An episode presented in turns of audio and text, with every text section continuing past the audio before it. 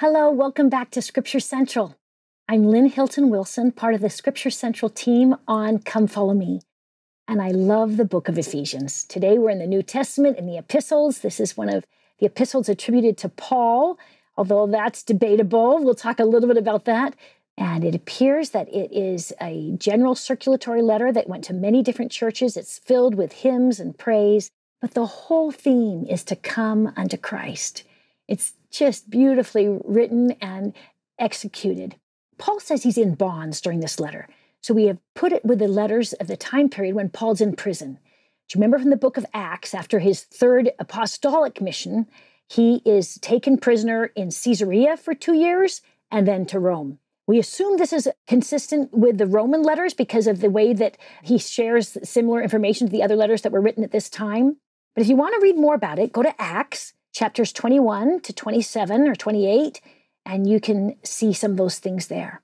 I want to talk next about the title and the audience. We refer to it as Ephesians, so that's how I'm going to refer to it. But it probably wasn't written only to the Ephesians, because remember, Paul served in Ephesus for three years. He was there the longest of any other place than he had ever been, and all of the time that he served as an apostle. And yet, in this letter, he gives no personal greetings. The audience does not know him, and he doesn't know them. We have lots of examples in the scriptures. I hope you can see them as you're reading through, and I hope the Spirit can guide you too. I don't want to dissuade you away, but I think that it's helpful to say, um, we've done the best we can to keep accurate um, records, and we've got thousands of copies of these Greek manuscripts, and biblical scholars are trying hard, but it doesn't appear that this was written to the church in Ephesus. Probably a circular letter, just like First Peter was and Galatians was, that goes to several different churches. And so he's not going to point out, oh, hello, Jacob, I hope you're doing well, uh, Philo. You know, he, he doesn't have that kind of relationship when he's writing a, a general circulatory letter. The other thing that's interesting about this one is if he's in his Roman imprisonment, which it says he's in bonds, it probably fits in very nicely with Philemon, Colossians, and Philippians as well. And we see the same kind of vocabulary. Now, he had served in this area on his third mission. He wanted to go there on his second. Remember in the book of Acts, the Spirit told him, don't go there. But the majority of his third mission was there in Ephesus. And so he probably had a broader area. Ephesus is also where the Apostle John came and served, according to the history books. We have four letters that claim to be written during Paul's um, first Roman imprisonment. We have one Roman imprisonment where he's on house arrest. People can come visit him. He can preach the gospel. He can write letters. And then he has a different imprisonment where he's cold and hungry and no one's with him. And it's a very different feeling. One is more torturous. One is more freedom. So we assume that these four letters all came out of this freedom time. They're Ephesians, Philippians, Colossians, and Philemon. Now, Ephesians, we're told who the carrier is, and I mentioned he gives no greetings, but the others, we see similar carriers and similar people that he greets in each letter. I'd like to go through the outline of the book before we jump in.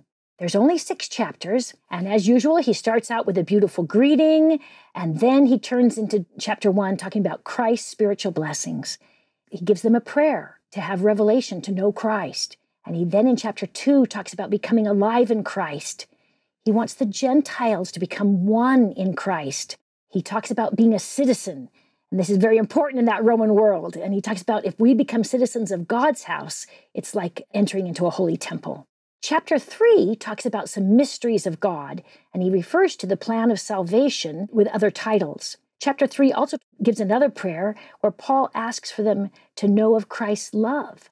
Then in chapter four, he uses again the theme of unity, becoming one in the body of Christ. And the second half of chapter four gives instructions on how to live as children of Christ. Those instructions continue on in this household code where we get instructions for marriage, children, parents, servants, and masters. And then chapter six turns to the armor of God. And he concludes in the end of chapter six with his personal news and final greetings. With that as our outline, let's dive into the text. Interestingly, people wonder if Paul wrote it. It starts out in Ephesians chapter one one, Paul, an apostle of Jesus Christ, to the saints. So this is his section on the greetings.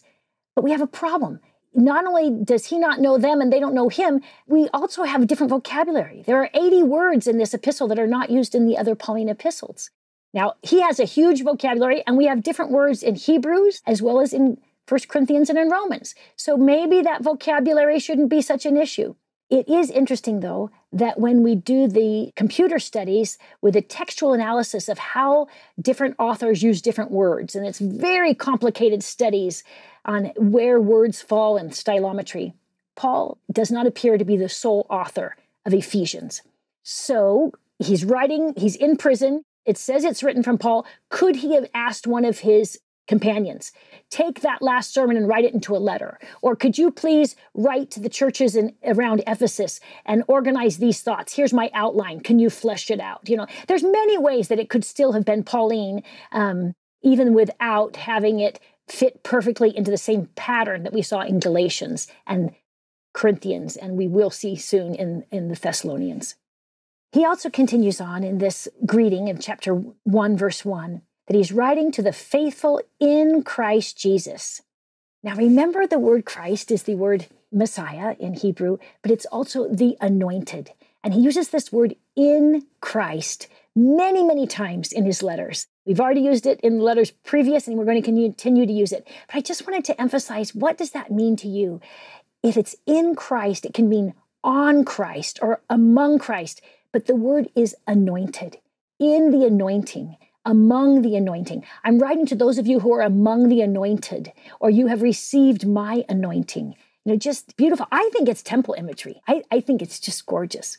So just look out for that phrase, in Christ. You'll see it almost ninety-nine times in these Pauline epistles, and in fact, twenty-two times just in the book of Ephesians. Verse two says, grace be to you and peace from our God. And remember, peace is shalom. It's this beautiful blessing. Verse three to fourteen talks about spiritual blessings. And all the way from verse three to verse fourteen in chapter one is one sentence. It's the longest sentence in any of the Pauline corpus. Another reason why people doubt it was Paul's. He didn't write like this.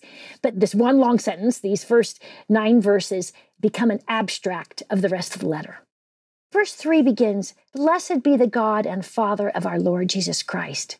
Now, in English, we use the word blessed in the Beatitudes. Do you remember in Christ's Sermon on the Mount in Matthew chapter five, it says, blessed are the poor in spirit, blessed are the meek, blessed are they that come unto me. You know, that blessed is fortunate are you, or happy are you. This is a different word. This means let us praise our God. He is worthy of being blessed. So it's a, it's a different word, even though in English they're using it the same. Let's move on to verse four and five. And there's a, a word here that I want to make sure that we understand clearly in the Greek, because it has different meanings in English. The B L B reads, which is very good literal translation, as he, meaning Christ, chose us in him before the foundation of the world for us to be holy and blameless before him, in love, having predestined us for divine adoption. Now, because of different um, theologies, the word predestined has often been um, tied with the Reformed traditions that believe in the tulip, total depravity, unconditional election, limited atonement, irresistible grace, and the perseverance of the saints. But the word predestined itself, if we go back to the Greek, it's divided into two words, pro, meaning before, and then zorio, meaning foreordained. And that's how it's translated in the E R V, the A S V, the L S V, the Y L T. But it also means in Greek to mark off or predetermined. And I really appreciate every time you see the word predestined, if you could just fill in your mind foreordained or pre-planned. Paul is so clear. It's saying we lived before. And yet other faith traditions don't have that in their theology. They say God lived before. Man was created out of nothing, you know, the creation ex nihilo. Ephesians chapter one, verse five is very similar to what we read in Romans eight or in Galatians four. He talks about Christ as our Father. How does Christ become our Father? It is through adoption. We read the same thing in Jacob chapter five with this allegory of the olive tree. You know, you take a branch and you put it in. And he calls us the children of Christ if we come unto him. We are children of him if we covenant to live with him. If we take upon ourselves his name, we become his children. When we are living worthy of his spirit, we are his children. Verse nine also says in the E S V, making known to us the mystery of his will, according to his purposes which were set forth in Christ. Now, they use this word mystery six times in this letter, and it's interesting. It means a secret or an initiation is necessary, or mystery can also mean a revelation or a counsel of God, once hidden but now revealed in the gospel. So the mystery can be Jesus is actually not the son of Joseph. He is the son of God. So now in verse ten, we're going to learn what this mystery is. In the dispensation of the fullness of times, he might gather together one in all things in Christ. Now, the word dispensation, we use it one way in our faith tradition, but other Christians have it in their scriptures as well, and they use it as a management of household affairs. It's a stewardship in Greek. It's an administration or a plan. Now, in the E S V, they don't say dispensation, they say a plan for the fullness of time. But we find this word dispensation nine times in the King James translation, and it refers to this whole idea of God's stewardship, that whenever there's a dispensation, there are those who are given a stewardship to act accountable to God. And I believe that as baptized members of the Church of Jesus Christ, we have a stewardship to do his will and to work for him as his servants. The word dispensation also saturates restored Scripture. In the Doctrine and Covenants, we have at least nine different places where it's referenced, and nine different sections, and even more if you count each time it's referenced. I'm just going to read two of those. Section twenty-seven, verse thirteen. I have committed the keys of my kingdom and a dispensation of the gospel for the last times, and for the fullness of times, in the which I will gather together in one. And then in section one twenty-eight, verse eighteen. It is necessary in the ushering in of the dispensation of the fullness of times, which dispensation is now beginning to usher in, that a whole and complete and perfect union, the welding together of dispensations and keys and powers and glories should take place and be revealed from the days of Adam even into the present time. Now, this is very important that he says it is beginning now, because most Christianity refers to the dispensation of the fullness of times from Christ's resurrection until now. Ever since the Lord came and gave Peter and the apostles charge of his church, they have referred to that as the dispensation of the fullness of times. So section one twenty-eight is very helpful to say, no, that is not my definition. I think that there was a falling away and there needed to be some corrections. There, there's much good in Christianity. It has done a wonderful um, amount of good in the world, but it's not exactly what needed to be, and that's why the Lord needed a restoration. In chapter one, verse eleven, he continues on, we have obtained an inheritance, being predestinated, according to the purpose of him who worketh all things after the counsel of his will. Now, our prophet Joseph Smith was referring to this, and he says, the unconditional election of individuals to eternal life was not taught by the apostles. God passes over no man's sins. You can't be saved just because you were predestined if you're a sinner. You have got to be a repentant person in order to be saved by Jesus Christ. You've got to come unto him. Every knee will bow and every tongue will confess. So Joseph, not only in his scripture, but also in his sermons, was able to correct that misunderstanding of that word predestined as it was interpreted in the nineteenth and twentieth centuries for us. But remember, in Greek, it means just planned ahead, a stewardship, foreordained. I love this next section, chapter one, verse twelve to fifteen. After that ye believed, ye were sealed with that Holy Spirit of promise, which is the earnest of our inheritance, until the redemption of the purchased possession unto the praise of his glory. This is the only place in the New Testament that refers to the Holy Spirit of promise. I've read many, many, many other Christian ideas on what this word means, and they interpret it, starting from the time of the nineteenth century all the way through now, as the promise that the Spirit was going to be given to those who believe. But in the Encyclopedia of Mormonism, there's a different definition, and there's also a different definition in our modern scripture. I'll read first from the encyclopedia.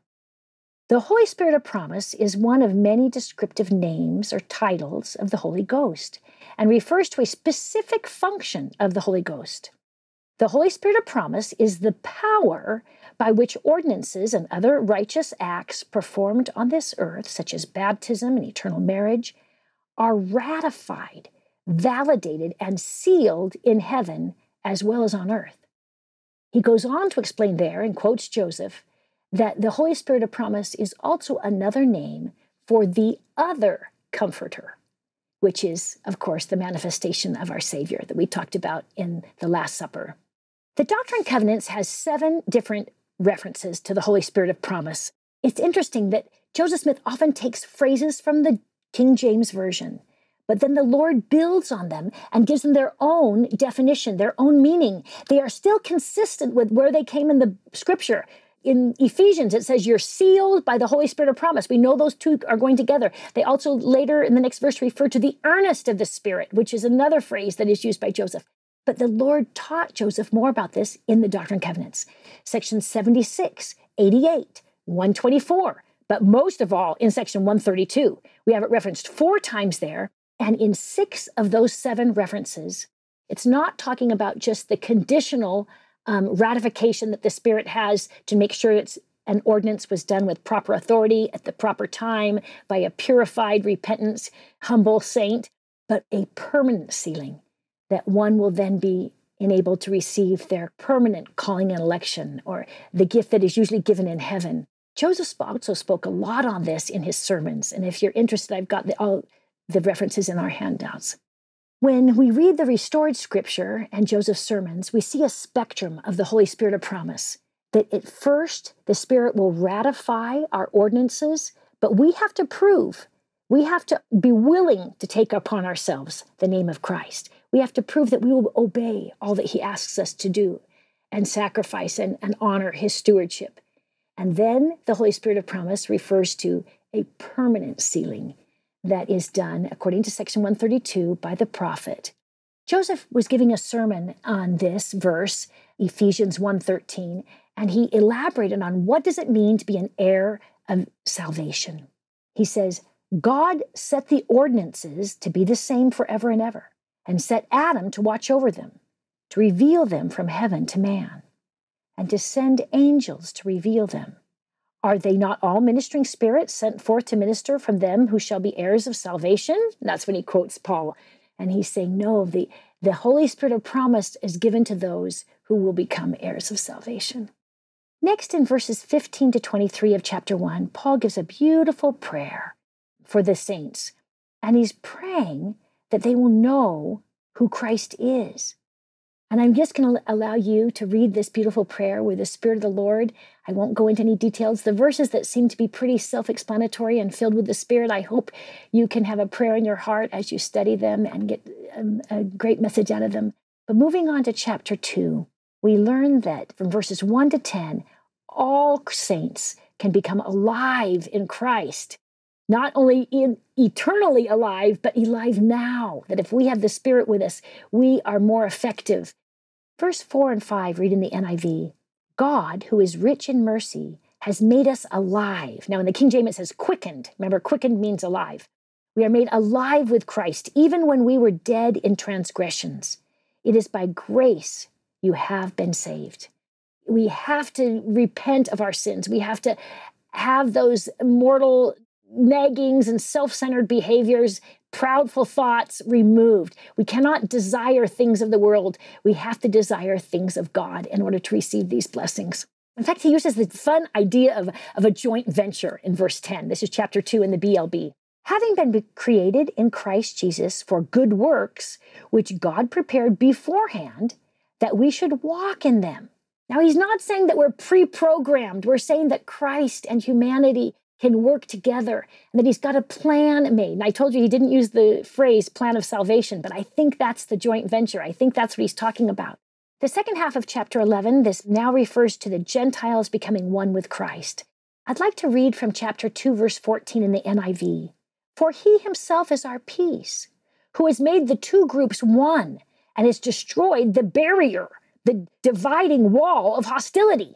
Now, I just assumed that that was a barrier between us and God, that we've we've created sin is, is a problem for us, and it, it removes us from God.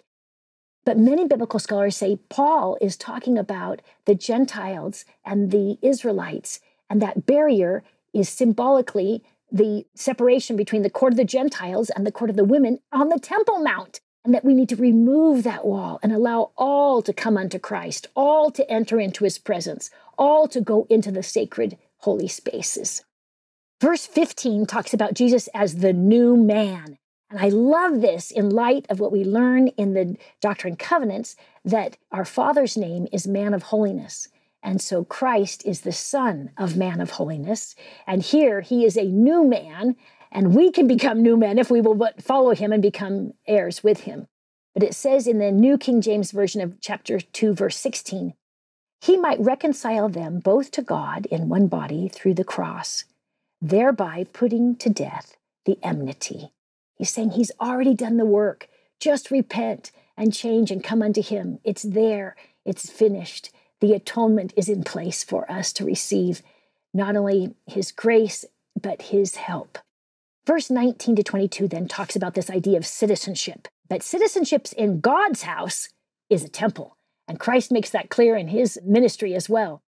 Verse nineteen reads, ye are no more strangers and foreigners, but fellow citizens with the saints and the household of God. Remember what it meant to be a citizen in that day and age. Paul was a citizen. It was very expensive for some people. Other people were born with it. But there were very few in the diaspora. You know, outside of Rome, there's only about one percent that were Roman citizens.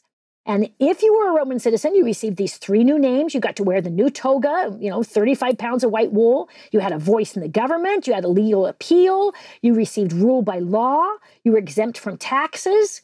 But when we go into the kingdom of heaven, our citizen is based on repentance and obedience to Christ's teachings. And that way, we are absolved from paying for our sins. We repent and are forgiven, and Christ takes care of it. Verse twenty in chapter two says, built upon the foundation of the apostles and prophets, Jesus Christ himself being the chief cornerstone. This idea of building a foundation was very important. Remember the gorgeous buildings that Herod the great builder started and his posterity afterward continued. The Roman Empire with its marble roads and miles and miles of cobblestone paved roads and courtyards, you know, they really understood building technique. Paul uses these analogies and says, let's build on Christ. As he's talking about prophets, though, remember that in the New Testament, a prophet is one who has the gift of prophecy. He's not talking about the head of the church. Prophets are those with pro- who can prophesy or those who have a testimony of Jesus Christ, we learn in the book of Revelation, chapter nineteen, verse ten. Ephesians two twenty-one has another beautiful tie to Christ and the building. In the N I V, it reads, in him the whole building is joined together and rises to become a holy temple in the Lord. Chapter three now goes to that topic of the mysteries that I had mentioned before. And he talks about the mystery of God's plan, which we refer to as the plan of salvation, but he talks about it for all humans. I'm going to read from the I S V of Ephesians three three. This secret, or this mystery, was made known to me through a revelation. Just like the book of Galatians, Paul is still trying to say, I learned through revelation. Everything I'm teaching you, I have from the Spirit. And then in verse five and six from the B S B, it reads, it has now been received by the Spirit to God's holy apostles and prophets. This mystery is that through the gospel, the Gentiles are fellow heirs. This beautiful idea of the mystery is that it's not just the chosen blood that came through the tribes of Jacob. Anyone who comes unto Christ can receive the blessing of God. The second half of chapter three now turns to another prayer. And the text is just beautiful as they pray for all to know of Christ's love. I'll just read a few of the verses. Chapter three, verses fourteen to fifteen. I bow my knees unto the Father of our Lord Jesus Christ, of whom the whole family in heaven and earth is named. I believe there is extra power in my prayers when I am on my knees. There's something about a dependent position that when my physical body is in a position to face God, I feel like it helps my spirit to go further. And then in verse sixteen to eighteen, it reads in the N I V, I pray that out of his glorious riches, he may strengthen you with power through his Spirit in your inner being, so that Christ may dwell in your hearts through faith. And I pray that you, being rooted and established in love, may have power together with the Lord's holy temple to grasp how wide and long and high and deep is the love of Christ. See, these same themes are all over Paul's letter, so I still think he had a hand in this, even if it doesn't quite fit. But the idea that the Spirit is power is linked so many times in Scripture, and dozens of more times in modern Revelation than it did even in the New Testament. But this is a beautiful connection that when we receive the Spirit, we have God's power. The second half of the epistle now, starting in chapter four, is action-packed. There are thirty-six verbs that are all used in the imperative, and he's talking about how to become one in Christ in the first sixteen verses of chapter four. And he gives a whole bunch of things to not do and a whole bunch of things to do. Chapter four, verse one through three reads in the N I V, "I urge you to live a life worthy of the calling that you've received." And skipping down a little ways, "Keep the unity of the Spirit through peace." I think this is wonderful because sometimes we offend the Spirit and we don't even know it. It's through being a peacemaker that we can maintain the Spirit, having our thoughts and prayers always ascending to God, repenting, apologizing, and, and being a peacemaker. Continuing on in that beautiful section, chapter four, verses four to six, he calls on the saints to become one. He says, have one body, one Spirit, one hope, one Lord, one faith, one baptism, one God, and Father of all, who is above all and through all and in all. And this idea of becoming one is also the idea of becoming the heir that he mentioned earlier. We're becoming one with God. This was the whole intercessory prayer, Christ's Last Supper, that beautiful message of becoming one with him. Is when we take upon ourselves his name, when we put on his robes of righteousness. And I hope that every day, in and out, as you step into your robes of righteousness, that you can take upon yourself the name of Christ. Verse eleven is one of these verses that talks about the organization of the church, and it's repeated so many different times. And we have a few of the things that are mentioned in the sixth article of faith here.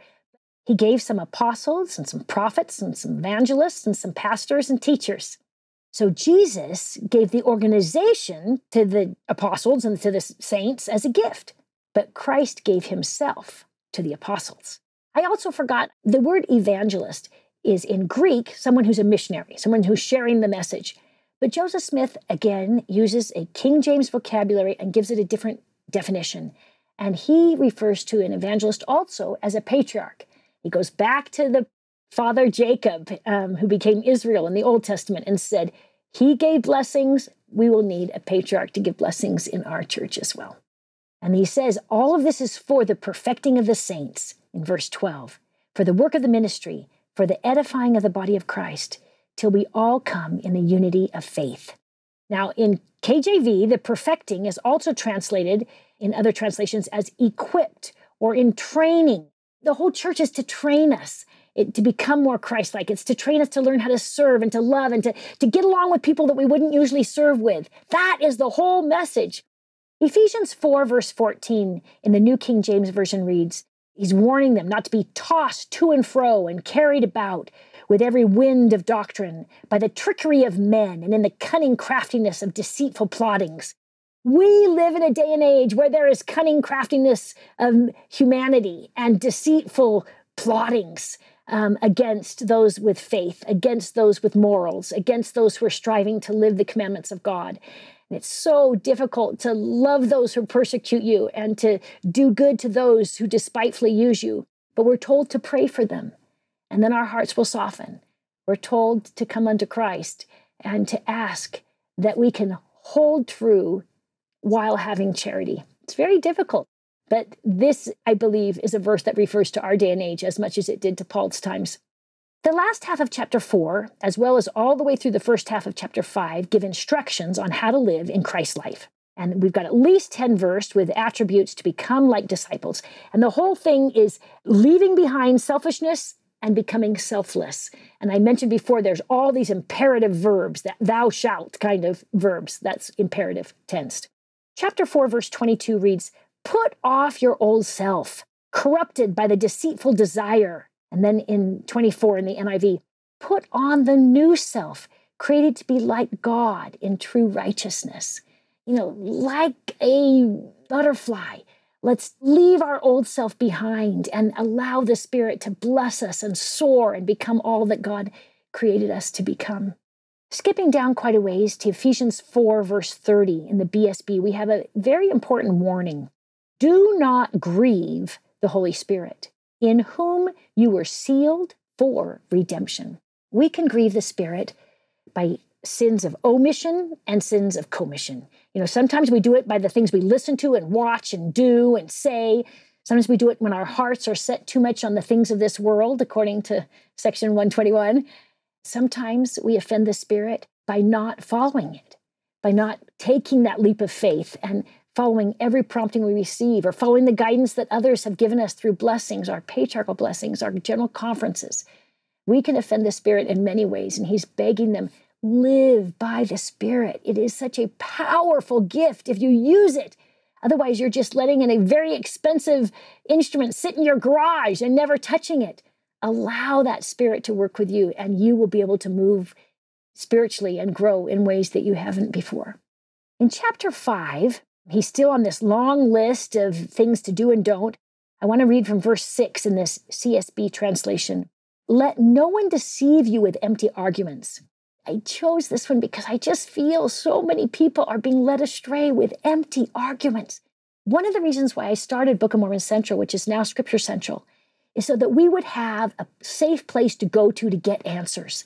Our archive is fabulous. It's the largest archive and repository of accurate scholarship that we have in the church. When you have questions, don't allow some shallow-minded anti to pull you down. Look for deeper answers. When I did my whole series of hard questions in church history, I have handouts, and we have not only those in the archives, but a hundred times more information. My other colleagues here have also done a fabulous job on these things, and I hope you can use our resources to find them. Continuing on in chapter five, verse eight, it reads in the New American Standard Bible, you were formerly darkness, but now you are light in the Lord. Walk as children of the light. Now, remember, you're a child. When it says children, it's not necessarily, he's talking about your age here. He's talking about the fact that children are covered by the atonement. And a child is meek and humble. Not necessarily in our world, but in that world where they used a lot of physical punishment, you better believe that children were humble. We go back to the gifts of the Spirit in chapter five, verse nine. We had talked about these last week in Galatians chapter five, and here we are in Ephesians five. And he says, for the fruit of the Spirit is in all goodness and righteousness and truth. You know, he doesn't go into all the details that we had in Galatians. He uses different words, but it's still the same message that if you're feeding the Spirit, you're going to feel goodness and truth. Ephesians five eighteen now turns to things not to do. He says in the N I V, do not get drunk on wine, which leads to debauchery. Instead, be filled with the Spirit, speaking to one another with psalms and hymns and songs of the Spirit. Sing and make music from your heart for the Lord, always giving thanks to God, the Father, for everything in the name of our Lord Jesus Christ. Remember, in the ancient world, wine was used as a purifier of the water. Now, if you were wealthy, you didn't have to dilute it so many times. But the average home in Palestine would dilute their water with one part wine, ten parts water. But on important days like Passover, you would only have three parts water to one part wine. And according to some scholars, they think a strong drink was two parts water, one part wine. So this just helps put that in context. But I think there's something powerful about this message of singing and praising the Lord and adding music into our life, good, wholesome, uplifting music. The Spirit often works better in music than it does even in the spoken word. As a musician myself, I am so grateful for the gift of music and the gift of the Spirit working through music. In chapter five, verse twenty-one, we now begin this advice on families, and it's called a household conduct. We find four of these in the epistles in the New Testament. Ephesus, First Peter, Colossians, and Titus all talk about them. But this is a really long one, and some of them are a little bit tricky. So in Ephesus chapter five, verses twenty-one to thirty-three, he gives instructions on Christian marriage. And he says in verse twenty-two, wives, submit yourselves unto your husbands as unto the Lord. I want to remind you that this word submit from the Greek is used many, many times in the New Testament, thirty-eight times. Paul uses it twenty-eight times in the corpus that's under his name. And remember that it has two meanings. Initially, it meant to arrange in a military fashion under the command of a leader. But over time, this Greek word added on different meanings. I appreciate Jack Welch and John Hall's translation in the Charting of the New Testament. The wife will stand behind her husband in all things when the husband stands behind Christ. And only the wife knows that. She has to have the spirit of revelation to know when we're, they're going to cooperate. But outside of the military setting, this word in Greek developed a non-military definition. And I'd like to read that to you. A voluntary attitude of giving in, cooperating, assuming responsibility, and carrying a burden. Now, I've mentioned this so far in all of the epistles, and I hope we continue to get it into our head that anytime you read the word submit, put in place, voluntarily agreeing to carry on a burden, to help. However, I'm interested to learn that in this verse, chapter five, verse twenty-two, the best Greek texts do not even have that verb here. It reads, wives, to your own husbands as to the Lord, which adds a whole nother idea to what it means. Verse twenty-three continues with this advice to the spouses. For the husband is the head of the wife, even as Christ is the head of the church. As we talked about this in First Corinthians chapter eleven, the word head, kaphal, means the source or the origin. Adam was the source of Eve, Christ was the source of Adam, and God the Father was the source of Christ. You know, so he has this, this, we're going back to the Garden of Eden is what we're talking about here. We're going back to the creation. But Paul is not using the word archon, which is chief or ruler. This is not what he's trying to say. He continues on in verse twenty-five, husbands, love your wives, even as Christ also loved the church and gave himself for it. He gives advice to the wives. He gives more advice to the husbands. If the wives are upset because he starts with them, just re- read verse twenty-five first, and then you won't be too upset, I hope. twenty-five also uses this word agape. Do you remember when we talked about the different ways of expressing love in Greek? They have four or five different words to mean love. And whenever Christ refers to love, all times except for once, he uses agape. And that is what Paul is using here. The husband is to have agape. He is have to have Christ-like love. He is to love as he loves, as Christ loves. That is how a husband should love his wife. And then Christ has pure love, agape, for the church. This was completely new doctrine in this community. Not just in this community, in the whole Roman Empire. Um, the, you know, marriages were arranged very young. Most marriages were arranged before twelve and a half. And in fact, I want to read from one good scholar. This requirement was a new, radical idea that Christian husbands were also to love and submit to their wives rather than control them. As I mentioned, I think Christ was not only a defender of women and marriage and family life, but he was a defender of mutuality. He didn't want one above the other. The only thing we are to submit to is Christ, and then we work together and cooperate to build his kingdom. Continue on in verse thirty-one of chapter five. I'll read from the N I V. For this reason, a man will leave his father and mother and be united to his wife, and the two will become one flesh. Paul is always very candid and open about the importance of intimacy in marriage, and we see it here in Ephesians as well. Verse thirty-three reads in the B S B, each one of you also must love his wife as he loves himself, and the wife must respect her husband. Again, Paul goes back to the law of Moses and not to the higher law that Christ taught at the Last Supper. President Russell M. Nelson wrote on husbands and wives that their stewardships are equally sacred and important.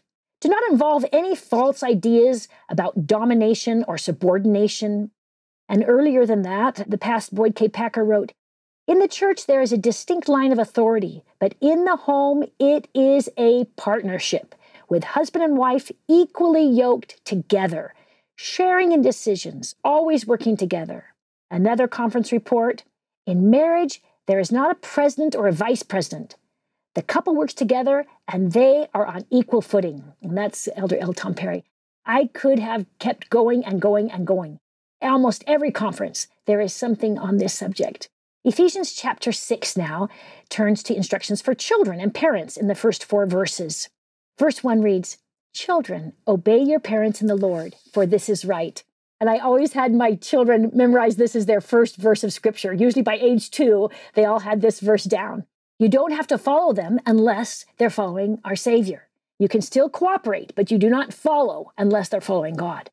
Continuing on with advice for parents, in chapter six, verse four, it reads, Fathers, provoke not your children to wrath, but bring them up in the nurture and admonition of the Lord.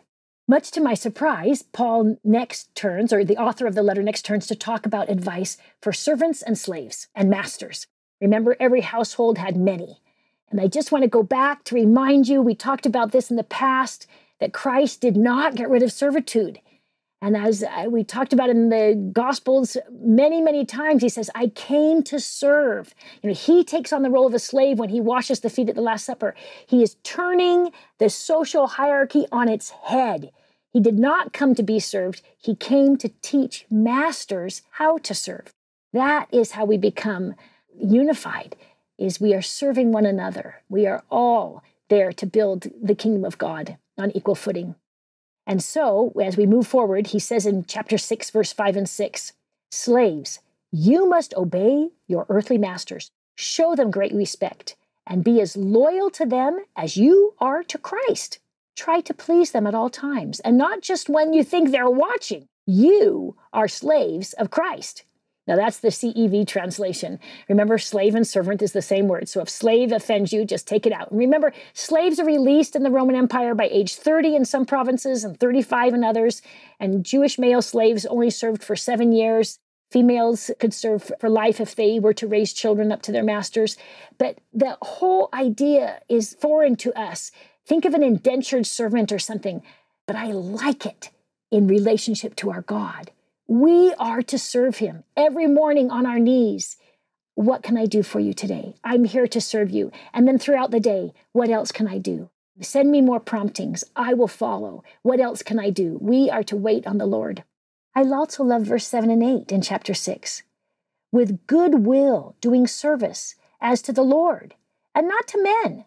Whatsoever good thing any man doeth, the same shall be received of the Lord, whether he be bond or free.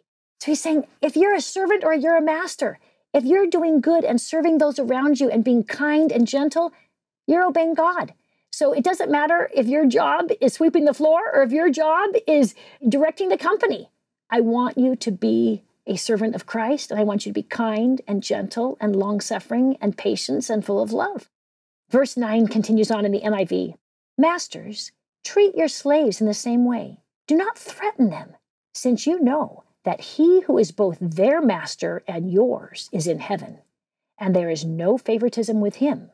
You know, he's constantly warning them.